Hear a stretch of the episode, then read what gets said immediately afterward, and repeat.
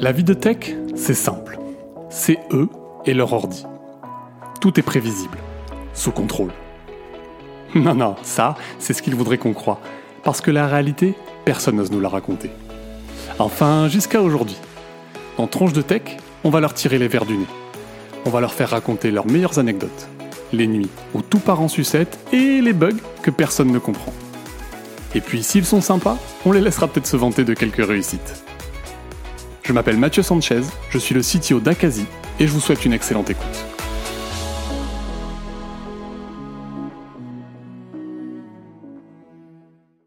Salut Georges, comment tu vas? Salut Mathieu, bah, très bien et toi? Ouais ouais moi ça va, je viens, de me, je viens de me prendre une petite gamelle à vélo en rentrant, mais euh, mais à part ça, euh, à part ça tout va bien. Euh... non non plus de peur que de mal, mais euh, c'est vrai que tu vois, je, toi t'as eu toi t'as eu une angine euh, la semaine dernière, moi j'ai failli de finir les quatre fers en l'air là donc bon voilà. Tout, tout, est bien qui bah, choisir je prends l'angine quand même. Tu prends l'angine ok ça roule. Bon bah du coup euh, parlons de toi. On est là pour parler de toi pendant euh, 25-30 minutes. Euh, de ton parcours euh, de tech d'entrepreneur aussi puisque tu as un parcours d'entrepreneur.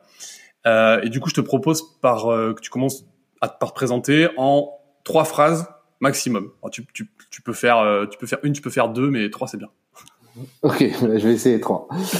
Euh, Georges Planck, papa de deux enfants en bas âge, euh, CEO d'un dev shop euh, Sazak, euh, et ancien CTO et cofondateur d'une solution de retail excellence qui s'appelle SimplyShield. Trois phrases. Ok, magnifique. cool. Euh, du coup, genre, j'ai envie de commencer par une première question qui est, euh, donc toi, ça fait longtemps, ça fait, t'as une carrière de plus de 10 ans dans la tech déjà, t'as combien, t'as 15 ans, un truc comme ça? Oh ouais, euh, 15 ans, 15 bonnes 15 ans Dans la tech, ouais. On est entre les 15 et les 20. D'accord, ok, ça avance, ça avance tout doucement. ça avance tout doucement. et euh, donc, ce que j'aurais aimé savoir, c'est euh, qu'est-ce qui t'a poussé, c'est quoi, en fait, un petit peu tes premiers souvenirs de la tech? Euh, bah, il y en a pas mal. Euh, alors tout début, euh, ce qui m'a amené vers la tech, c'est euh, les sciences de manière générale, euh, physique, mathématiques, et puis et puis voilà début des années 2000, progressivement la, la tech. et ça va paraître un peu bête parce que bon aujourd'hui ça n'existe plus, mais c'est un petit magazine hacker, il s'appelait tout simplement Hacker, voilà, qui t'apprenait euh, des deux, trois petits trucs euh, autour de l'informatique qui euh, euh, qui donnait envie d'essayer. Et puis c'est un peu comme ça que je suis rentré dedans. Alors j'ai toujours plus ou moins surfé avec ça, mais mais c'est ça qui m'a donné mes premières expériences. En fait. Ok, excellent. C'était un petit magazine à 2 à deux euros. Euh, non, mais je vois très bien parce que tu sais que moi j'ai j'ai j'ai écrit dans un magazine comme ça. J'avais écrit un article. D'accord. Dans un de ces magazines, il y avait plusieurs à l'époque. Il y avait Pirate Mag, enfin des trucs comme ça. Ouais, c'est ça. Tu trouvais caché dans les rayons là. Je vois très bien. Exactement. J'en ai, ai, dans mes archives quelque part. Moi, j'en ai gardé. J'ai gardé moi aussi. J'ai tous. C'est trop bien. ok, et du coup, euh, donc euh, intéressant. Donc, tu as commencé par ça, euh, mais du coup, tu as dû avoir des, des, des aventures, non? Qu'est-ce que tu as fait de, de ces compétences Ouais, bah, forcément euh, tu découvres des petits trucs et puis bon c'est un âge où t'es es encore un, peu bête, euh, très curieux surtout. Euh, donc c'était la grande vague des, des rootkits.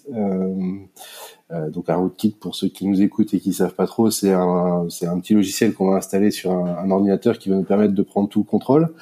Euh, alors, il faut s'imaginer que c'était des appareils pas aussi véloces qu'aujourd'hui. Hein, c'était des, des, des, grosses tours avec encore la, euh, le, le, CD tray et, et, compagnie. Donc, euh, donc voilà. Et, euh, et, donc comment ça fonctionne? C'est bon, on essaye via du social engineering de faire télécharger voilà, le rootkit à quelqu'un. Ça fonctionne encore comme ça hein, pour, pour, la plupart des choses.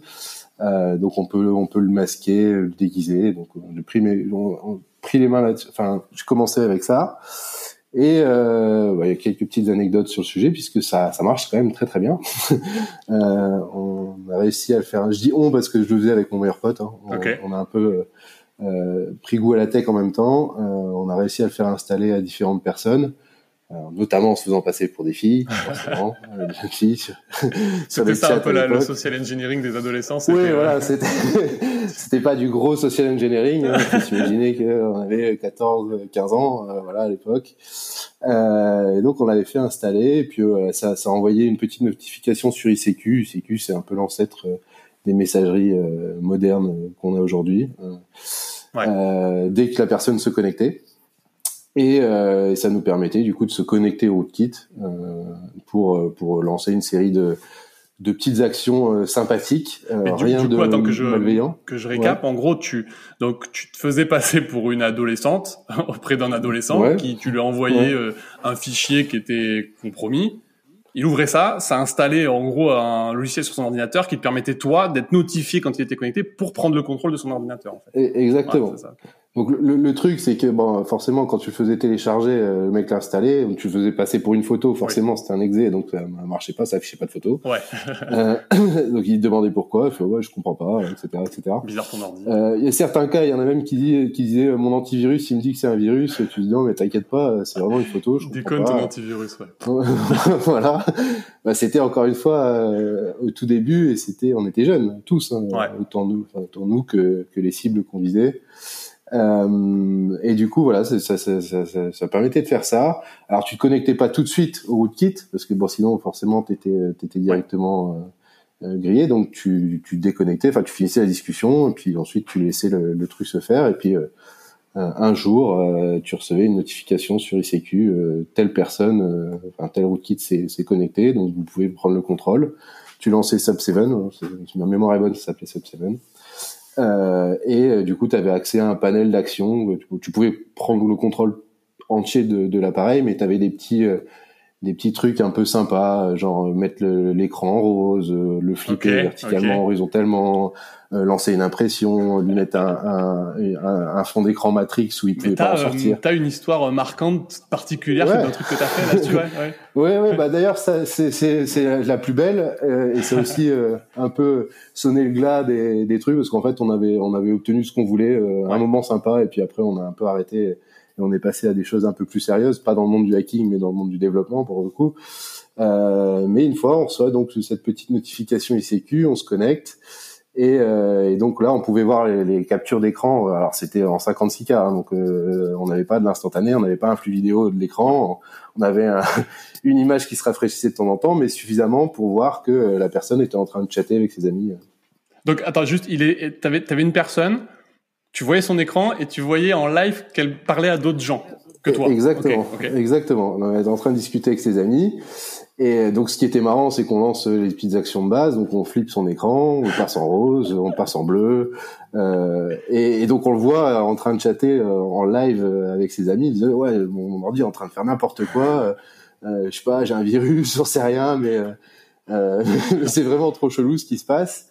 Et donc on, on, on, continue à jouer, on ouvre son CD, donc on voit réagir. What the fuck, qu'est-ce qui se passe On lance une impression avec un mot. Alors je me souviens plus de ce qu'on avait écrit, mais genre euh, on peut te voir ou euh, le gars donc euh... dire le gars il a son, imprimante qui se déclenche et il a un papier qui sort mais c'est ouais, comme, dans les, comme dans les films d'horreur en fait exactement exactement euh, et, euh, et donc on fait ça et du coup pareil pour l'imprimante on le voit réagir en live il fait ah c'est trop ouf il y a quelqu'un qui m'écrit ça ça allume mon imprimante en plus, elle est juste à côté de la chambre de mes parents. Euh, il était, il était tard. Hein. Ouais, okay. euh, J'ai pas le droit d'être sur l'ordinateur. ça fait un bruit monstrueux. Encore une fois, je rappelle le contexte. On est en 2000. Les imprimantes elles sont ouais, un peu plus bruyantes qu'aujourd'hui. Euh, ouais, je vais me faire tuer. Euh, donc on, on, rigole bien et là on décide de lancer donc l'interface Matrix où on peut chatter et lui euh, soit tu lui donnes la, la, la, possibilité de répondre soit tu le, lui donne pas et du coup il voit que ce que tu écris. Et donc on lance ça, on lui donne la possibilité de répondre, mais on lui écrit écoute, euh, euh c'est pas un virus, c'est nous. Euh, je crois qu'à l'époque on s'était même donné des noms de hackers, vraiment. Euh, euh que tu me retrouves ça, c'est génial. Ouais, mais je, je m'en souviens pas malheureusement, okay. mais donc machin, c'est machin et machin. on a pris le contrôle de ton ordi, voilà. Et là, réaction surprenante, euh, le mec fait "Waouh les gars, c'est trop cool." Ah ouais, pas du tout. On s'y euh, attendait pas. Ah, ok. Non, pas du tout en cogné. Euh, okay. Il dit ah, ça explique pourquoi. Euh, euh, bah il se passe ce qui se passe. Donc on lui dit bah ouais. Euh, T'inquiète pas. Il fait bah franchement c'est tr- c'est trop cool. Ça, ça, ça me dérange pas du tout. Le seul truc c'est que mon ordi euh, du coup il est ultra long. Ouais. Euh, je peux quasiment plus rien faire. Euh, donc euh, donc est-ce que vous pouvez euh, vous pouvez arrêter quoi en gros? Ça m'arrange pas en fait. bah non. Et on lui a dit bah, pas de problème. euh, Et puis dans dans dans, dans Sub 7 il y a un moyen d'éjecter euh, Ok. le rootkit.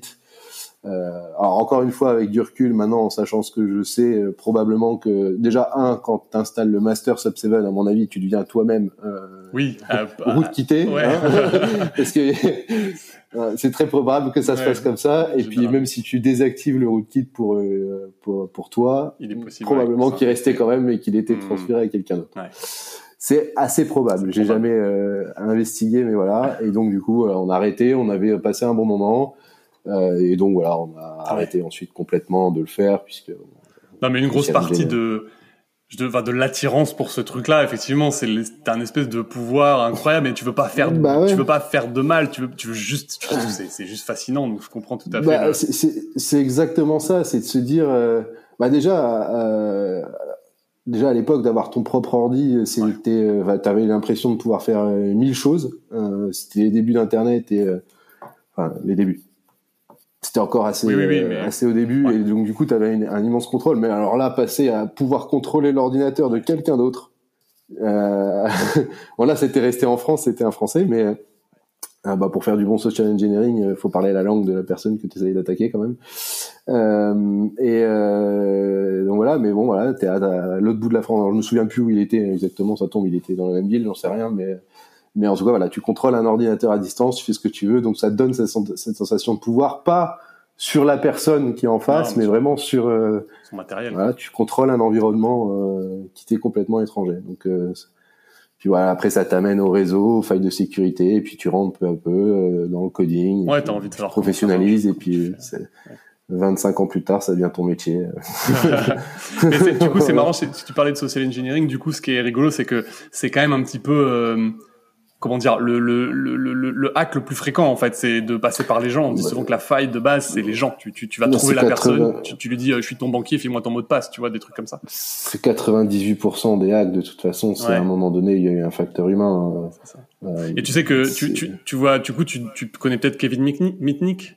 Oui, euh, qui, est, bah, qui, est, qui est décédé il y a pas Il très est longtemps. décédé, mais, ouais, euh, je crois, il y a, ouais. il y a, il y a moins d'une semaine, là, en fait, tout récemment, ouais. Ouais, ouais, qui est, du coup, moi, j'avais, j'ai son bouquin, là, je crois qu'il est plus édité, Mhm. apparemment, L'art de la Mhm. supercherie. Donc, j'avais dévoré quand j'étais gamin, parce que c'était incroyable ce qu'il faisait. Il se faisait passer, enfin, je veux dire, il- c'était à l'époque où lui, il piratait euh, des, des, des systèmes téléphoniques, je crois, avant même qu'il y ait Mhm, Internet. Et c'était incroyable ce qu'il faisait. Enfin, c'est vraiment des, digne des plus grands films de, de, de, de Ah bah d'ailleurs ils s'en sont tous inspirés. Hein, Ouais. c'est, romancé bien entendu, mais euh, mais le fond est, est vrai. Hein, ça, Ouais. ça marche vraiment comme ça. Quoi. Bon, ben, top. Bon, voilà. euh, c'est pas forcément la plus euh, la plus jolie des manières de rentrer Ouais. dans le monde du développement et de la Moi, tech, je la- mais euh, Moi, je la trouve fun. Moi, je la trouve fun. ouais, moi aussi. cool. Euh, du coup, euh, donc ensuite là, euh, ton expérience pas, pas celle d'avant, je crois que tu as été CTO d'une boîte que tu as cofondée pendant longtemps. Et euh, du coup, ça t'a fait, euh, je sais pas si tu avais été CTO avant, mais du coup, tu as une bonne expérience de Non. CTO en tout cas. Euh, Est-ce que tu as une grosse bêtise que tu as, que as faite pendant cette période-là? Ouais. oui, forcément, déjà parce que je suis humain tout simplement. Euh, donc on en fait tout le temps. En plus, j'ai commencé donc quand j'ai cofondé Simplified, j'avais euh, 26, 25 ou 26 ans, donc assez jeune quand même. Euh.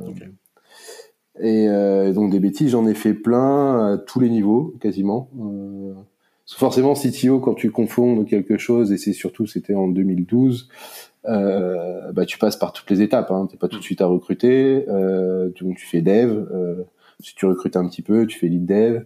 Et puis euh, architecte. Et puis euh, CTO, management, cross équipe, etc. Donc à toutes ces étapes-là, j'ai fait des erreurs. Euh, La pire, la, ou celle que tu la- euh, je vais pas parler du recrutement parce que bon, bah, ça tout le monde les fait de toute façon Ouais, et c'est c'est dur. euh, et c'est un sujet voilà c'est super dur. Euh, et mais mais le, le- la, la bêtise technique que j'ai faite la plus grave et qui a traîné tout le long en fait de Simplifield, c'est que quand j'ai commencé, donc j'avais déjà une expérience de, de dev web, mais j'étais un peu à me poser des questions euh, sur la stack à, employer pour le projet qu'on avait. Euh, Et donc j'ai un peu cédé à la hype du moment. Et en 2012, la hype du moment, c'était la MinStack, le M pour MongoDB. MongoDB qui apparemment est devenu une technologie correcte aujourd'hui pour certains cas d'usage et qui à l'époque ne l'était pas du tout, genre pas du tout, du tout, du tout ça a vraiment l'avantage de d'aller très vite en fait. Hein. Tu fais tout. Mais euh, mais en fait, euh, c'était pas performant. Euh, le fait que bah, notre business en fait, euh, je l'ai pas, je l'avais pas analysé euh, correctement. Donc j'étais, j'ai vraiment sauté dans le hype train de la mine stack sans me poser de questions plus que ça. Et, et en fait, pas de garantie sur la, la, la consistance des données. Okay. Un write log global sur la DB à chaque fois, à chaque écriture. Euh, donc ça se pas du tout. Euh, mais le vrai gros problème, c'est euh, c'est le manque de consistance et le manque de schéma. À, ouais, c'est en fait c'est l'avantage qu'on voit au début, c'est que du coup c'est pas contraignant du tout. Non. Tu mets tout ce que tu veux dedans. Sauf qu'à un moment, tu payes le fait de pas avoir de de pas avoir réfléchi à ces contraintes-là en fait. Tu tu tu, tu payes doublement euh, parce que nous, euh, les technologies not only SQL, euh, bah, en fait c'est vraiment du pas SQL du tout. Donc du coup t'as pas de relation. Alors que quand ton business model il est fortement basé sur des, des, des, des relations entre les entités, comme c'est le cas pour 99,9% des applications SaaS, euh, bah du coup tu dois tout euh, transférer, cette, enfin la, la recoder toi-même euh, au niveau de, de l'applicatif. Donc, Donc tu réinventes un peu la roue, en fait, tu, refais, tu réinventes la roue de manière moins performante. Et du coup, comme c'est toi qui es propriétaire de cette, euh, de, enfin qui est, qui, est, qui est responsable de ça, euh, bah, c'est aussi toi qui introduis tes erreurs dans les relations. Sauf que la, la, la data, quand elle est corrompue entre guillemets, c'est ce qui est le plus compliqué dans un soft. Euh, parce que parce que va trouver l'erreur quoi. Donc en fait, euh, du début, on est parti là-dedans et jusqu'à la fin, euh, jusqu'à ce que, je quitte euh, Simplifield, on est resté avec cette technologie-là et on a passé notre temps à écrire des scripts pour réparer les données. Ouais, donc, tu as payé, avec le temps, on s'est quand même professionnalisé, donc bah, et puis et puis la technologie a un peu évolué, donc on souffrait un peu moins à la fin. Mais euh, mais j'ai fait euh, j'ai fait souffrir pas mal de mes devs ah euh, en, en, en, restant soit bah, en fait le, le problème c'est que bon c'était une erreur je le reconnais ce que je voulais pas accepter certainement pour des raisons d'ego on en souffre tous mais moi peut-être un peu plus particulièrement que c'était une erreur et qu'il fallait changer tout de suite j'avais pas encore l'expérience de, de, des gros changements de, de moteur de données, de DB, donc euh, je savais pas trop à quoi m'attendre. Et je me disais bon, c'est quand même toujours possible d'arriver à faire des trucs. Enfin, je veux dire, euh, MongoDB, euh, ils ont ils ont quand même eu du succès. Il y a des gens très intelligents qui l'utilisent, ils arrivent à l'utiliser. Il n'y a pas de raison qu'on n'y arrive pas. Donc je me cachais un peu derrière ça, alors que fondamentalement, non, on a, mais du coup, tu avais ton équipe qui, qui te disait euh, là, on peut plus, il faut qu'on change. Il faut qu'on Tout le temps, tout le temps. Euh, dès le premier dev que j'ai, que j'ai. Euh, ah ouais, ça c'est en fait, ça au final, c'est la plus grosse erreur que j'ai faite, c'est celle-là, c'est que le premier dev euh, un peu plus orienté back que j'ai recruté, qui avait plus d'expérience que moi, qui était meilleur que moi, et d'ailleurs c'est pour ça que j'avais recruté. Bah, et qui me disait il faut changer, je l'ai pas écouté. Alors tu te demandes pourquoi tu recrutes quelqu'un de, de, de, de cher entre guillemets, même si c'était pas euh, non plus le plus gros salaire euh, du monde, mais euh, qui est plus intelligent que toi, qui a plus d'expérience que toi, qui sait mieux faire que toi, et il te dit un truc et toi tu dis non non non on va y arriver, et en fait t'embarques tout le monde avec cette décision là donc euh, Nico, Seb, euh, Swan, si vous m'entendez, je suis désolé, voilà le long overdue. Euh, voilà. Après c'est ce que, que je, enfin c'est quand même dur, c'est-à-dire que c'est une décision qui est difficile parce que c'est un énorme changement. C'est-à-dire qu'en fait changer ta base de données, c'est un petit peu souvent le cœur de ton appli. C'est comme voilà changer le moteur de ta voiture pendant qu'elle roule, tu vois, c'est pas simple. Ça a des impacts un peu partout. Euh, donc ça a un coût qui est et donc c'est toujours difficile de se dire ok est-ce qu'on prend ce coût maintenant qui est élevé qui va nous faire gagner tout, tout le reste du temps plein de choses? C'est difficile de peser le, le, bon donc je comprends en fait le le, le côté difficile de prendre cette décision là mais, mais le, le, pire dans l'histoire, c'est que je pourrais me réfugier euh, derrière l'excuse de on était euh, focus sur le business, à développer l'activité, euh, et euh, mes associés plus business oriented me disaient qu'il fallait continuer. Je pourrais dire ça, alors c'est pas vrai. c'est pas vrai parce que un, euh, il était encore suffisamment tôt. On cherchait en tant que boîte, donc on avait on avait quelques clients bien entendu, mais mais on était VC backed, donc on avait quand même voilà, on, pouvait on pouvait mener ce, ce, genre de chantier, ça aurait pas eu de grands impacts. Et en plus de ça, euh, donc l'un de mes associés qui était business oriented, euh, lui, il avait une double casquette euh, école de commerce, école d'ingé. Et donc, il avait quand même une certaine expérience du, du, du, relationnel. Et il me demandait toujours pourquoi il pouvait pas euh, prendre la DB, faire ses stats pour analyser ah, le comportement des clients. Je disais, bah, non, parce qu'en fait, nous, c'est MongoDB. Il fait, mais on peut pas et moi, je vais pas apprendre MongoDB, j'en sais rien, je, sais faire du SQL. et donc même eux, en fait, ils me disaient pourquoi, pourquoi on a fait ça. Et, donc en fait, j'étais vraiment euh, seul contre tout le monde. Non, mais c'est intéressant. Euh, ça veut pas toujours dire que t'as tort, mais là, c'était le cas. non, mais ce point-là, il est intéressant parce que c'est vrai que moi, j'ai beaucoup le, le, le, le, point de vue tech, mais tu as le point de vue effectivement mm. métier, data analyst autour, ou voilà, des gens qui ont un peu mis les mains dedans, qui savent un peu ce que c'est faire des requêtes SQL, etc. Et effectivement, tu alors moi je leur donne pas accès à la DB principale, mais tu peux avoir une copie de la DB facilement. Tu peux avoir des choses, voilà, qui leur permettent de faire de l'analytics. Et c'est vrai que euh, c'est un, gros point fort encore de, de, de base SQL. Bah ouais, c'est c'est un peu, enfin c'est tellement vieux et tellement euh, partagé que tellement ouais, éprouvé, ouais, c'est clair. Éprouvé. Pourquoi t'embêter quoi? Donc euh, peut-être que Mongo c'est devenu bien, peut-être qu'il y a encore plein de cas d'application, mais choisissez Postgre si avez un doute, je sais pas ce ouais, Dans le doute, j'aime bien ça. Dans le doute. si tu sais pas si tu dois faire du SQL ou fais du SQL, fais du SQL. tu verras après. tu sauras. C'est ça. Ce sera toujours plus facile de le faire.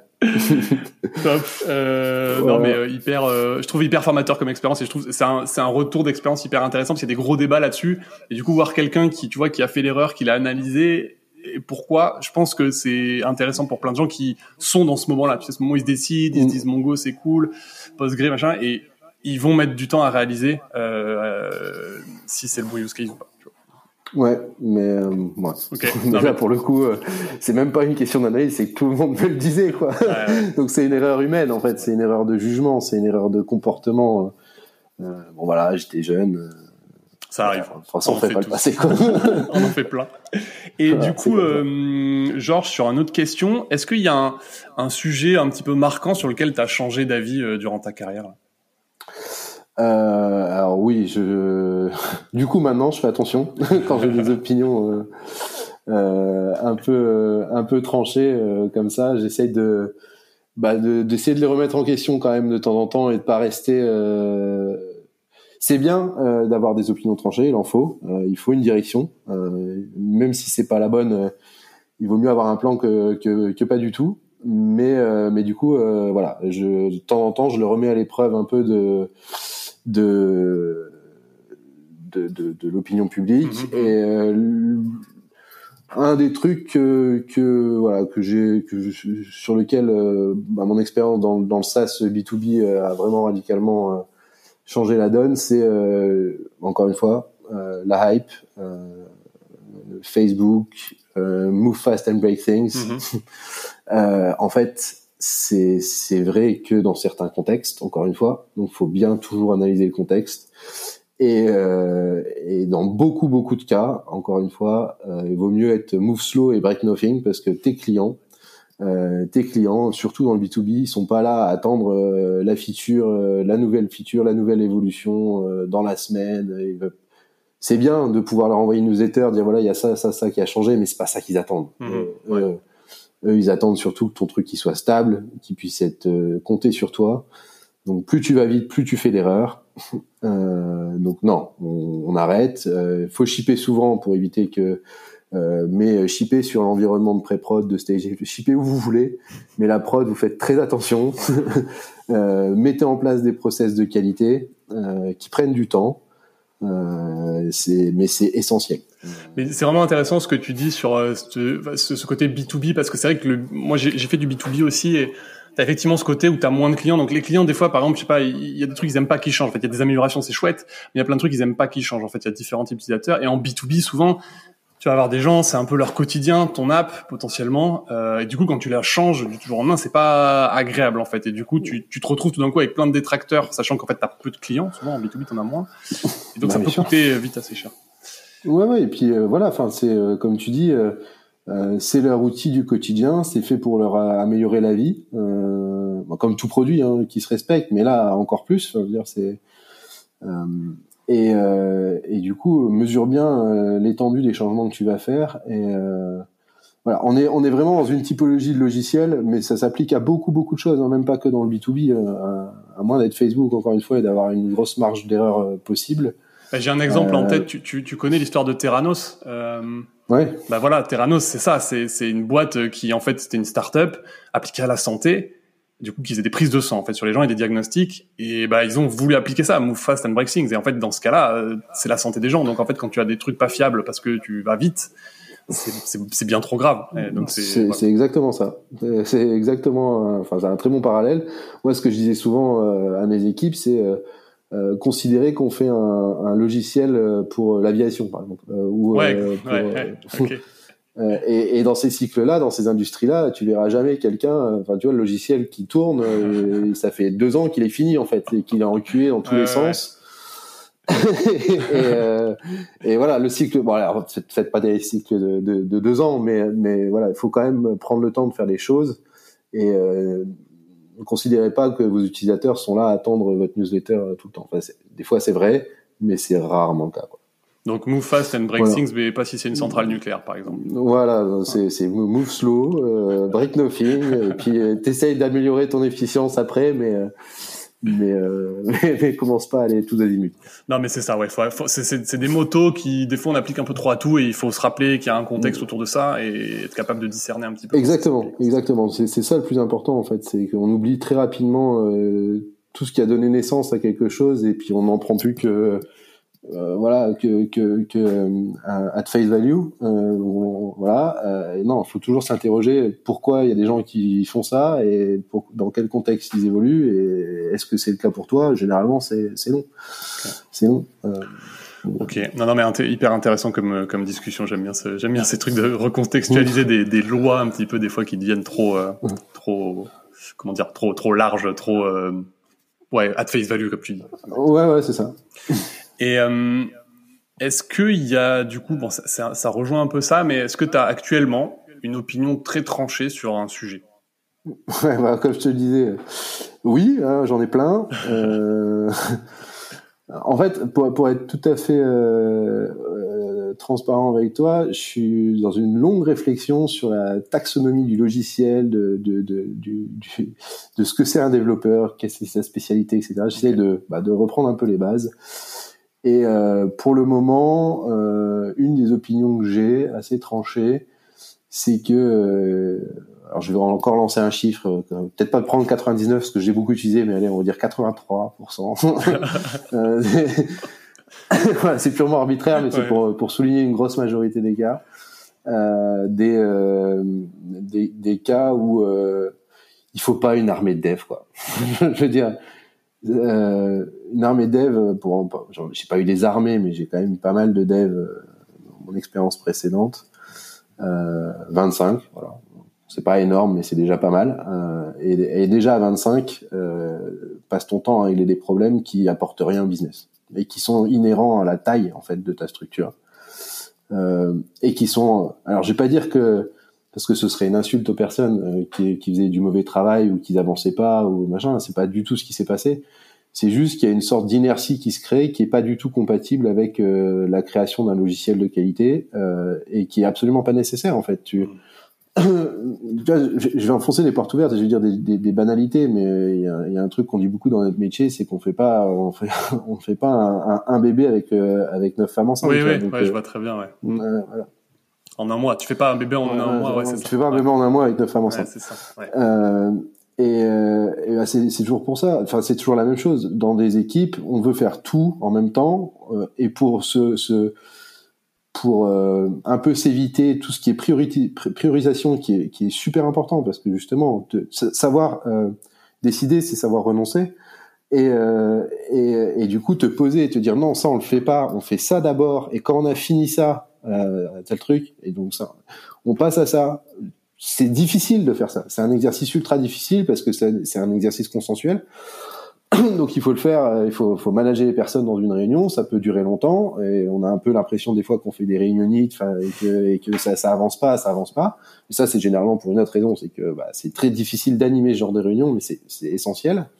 Et, euh, et, et, à la fin, du coup, nous, on va se dire, bon, comment on peut faire pour, euh, pour faire ces deux trucs-là? Parce qu'il y a aussi des fois la pression des clients, enfin des utilisateurs. Euh, il, y a celui-là qui veut ça, il y a celui-là qui veut ça, et on essaye de tout faire passer. Et donc, tu te mets à dire, bon, bah, la seule manière de paralléliser, c'est de, de, de, recruter.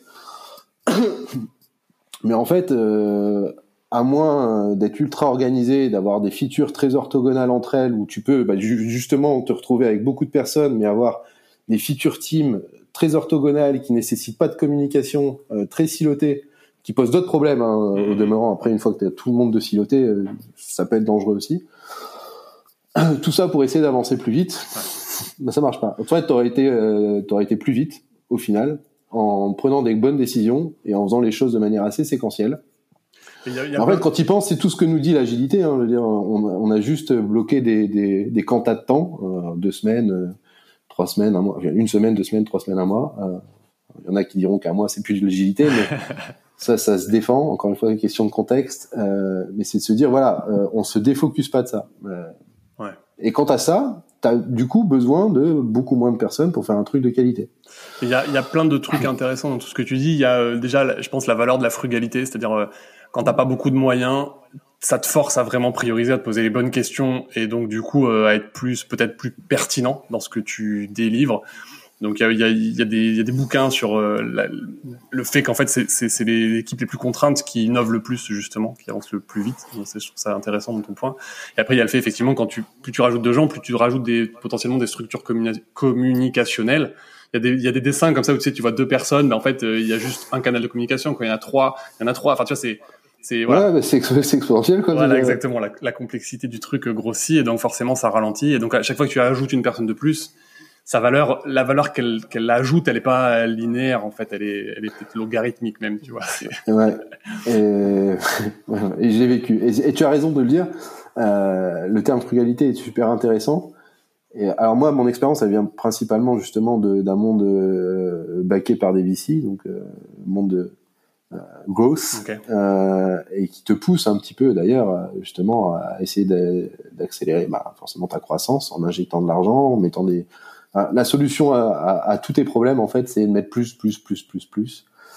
Et du coup euh, tu perds un peu cette cette, puisque tu as les moyens de le faire tu dis pourquoi pas. tout faire Mais, je vois très bien. en fait ça demande déjà de l'avoir fait plusieurs fois pour vraiment le maîtriser euh, certaines typologies de personnes et moi j'étais pas parce que c'était mon premier poste donc, euh, euh voilà ouais. en tout cas enfin, en ayant réfléchi à tout ça euh, je me dis ouais non mais fait, je pense que c'est très dur hein. après c'est ça qui fait des boîtes aussi qui cartonnent c'est très dur de faire une boîte avec beaucoup de personnes et de l'organiser correctement comme tu dis pour bien paralyser au maximum pour minimiser finalement la communication nécessaire entre les, les, les, équipes pareilles. Enfin bref, c'est un, un, vrai métier. Je pense que c'est, euh, je pense des gens qui font ça bien, mais c'est difficile. difficile. Ouais, puis généralement les gens qui font ça bien, enfin c'est pas inné, ça s'apprend euh, réellement. Euh, il faut euh, ouais 10 15 ans d'expérience en ayant un peu vécu tout ça pour pour ensuite bah, savoir le faire correctement quoi. Ok, top. On arrive à ma, ma dernière question pour toi. Est-ce que si je te demande s'il y a un truc qui t'énerve de manière générale Ouais. Euh, alors j'ai un caractère assez sanguin, donc il y a des choses qui m'énervent dans l'instant.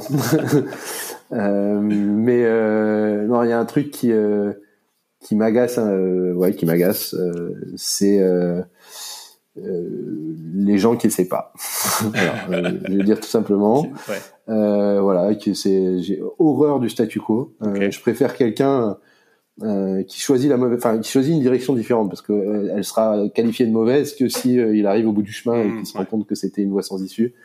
Mais voilà, je préfère quelqu'un qui avance et qui se trompe que quelqu'un qui a qui a peur d'avancer, qui se cache derrière son petit doigt, okay. qui est assez attentiste. J'aime pas ça parce qu'en fait c'est une sorte de c'est aussi une sorte de, moyen de de bah de pas prendre de, risques. ouais, de, et de surtout de mettre la responsabilité sur les autres, quoi. Oui. Euh, donc, euh, je trouve ça au final assez euh, assez égoïste aussi en termes de en termes d'attitude.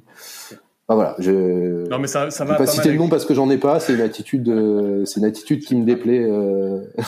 voilà, de manière générale, ça me déplaît. Non mais ça va avec le tempérament d'entrepreneur. en fait, les entrepreneurs souvent sont des doueurs et donc en fait ils prennent des décisions vite, ils essayent d'avancer.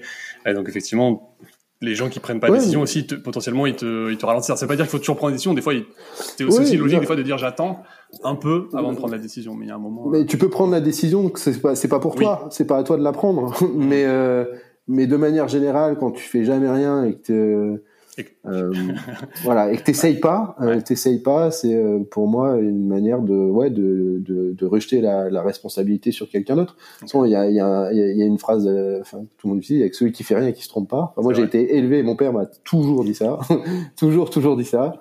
J'étais biberonné à cette phrase. et c'est vrai, ok. ouais, je suis d'accord. Voilà. Ok, eh ben écoute, on arrive au bout. Euh, C'était hyper intéressant. Je pense qu'on aurait pu discuter deux heures, fastoche. Ouais, facile. et encore, il y a plein de trucs que j'aurais voulu dire.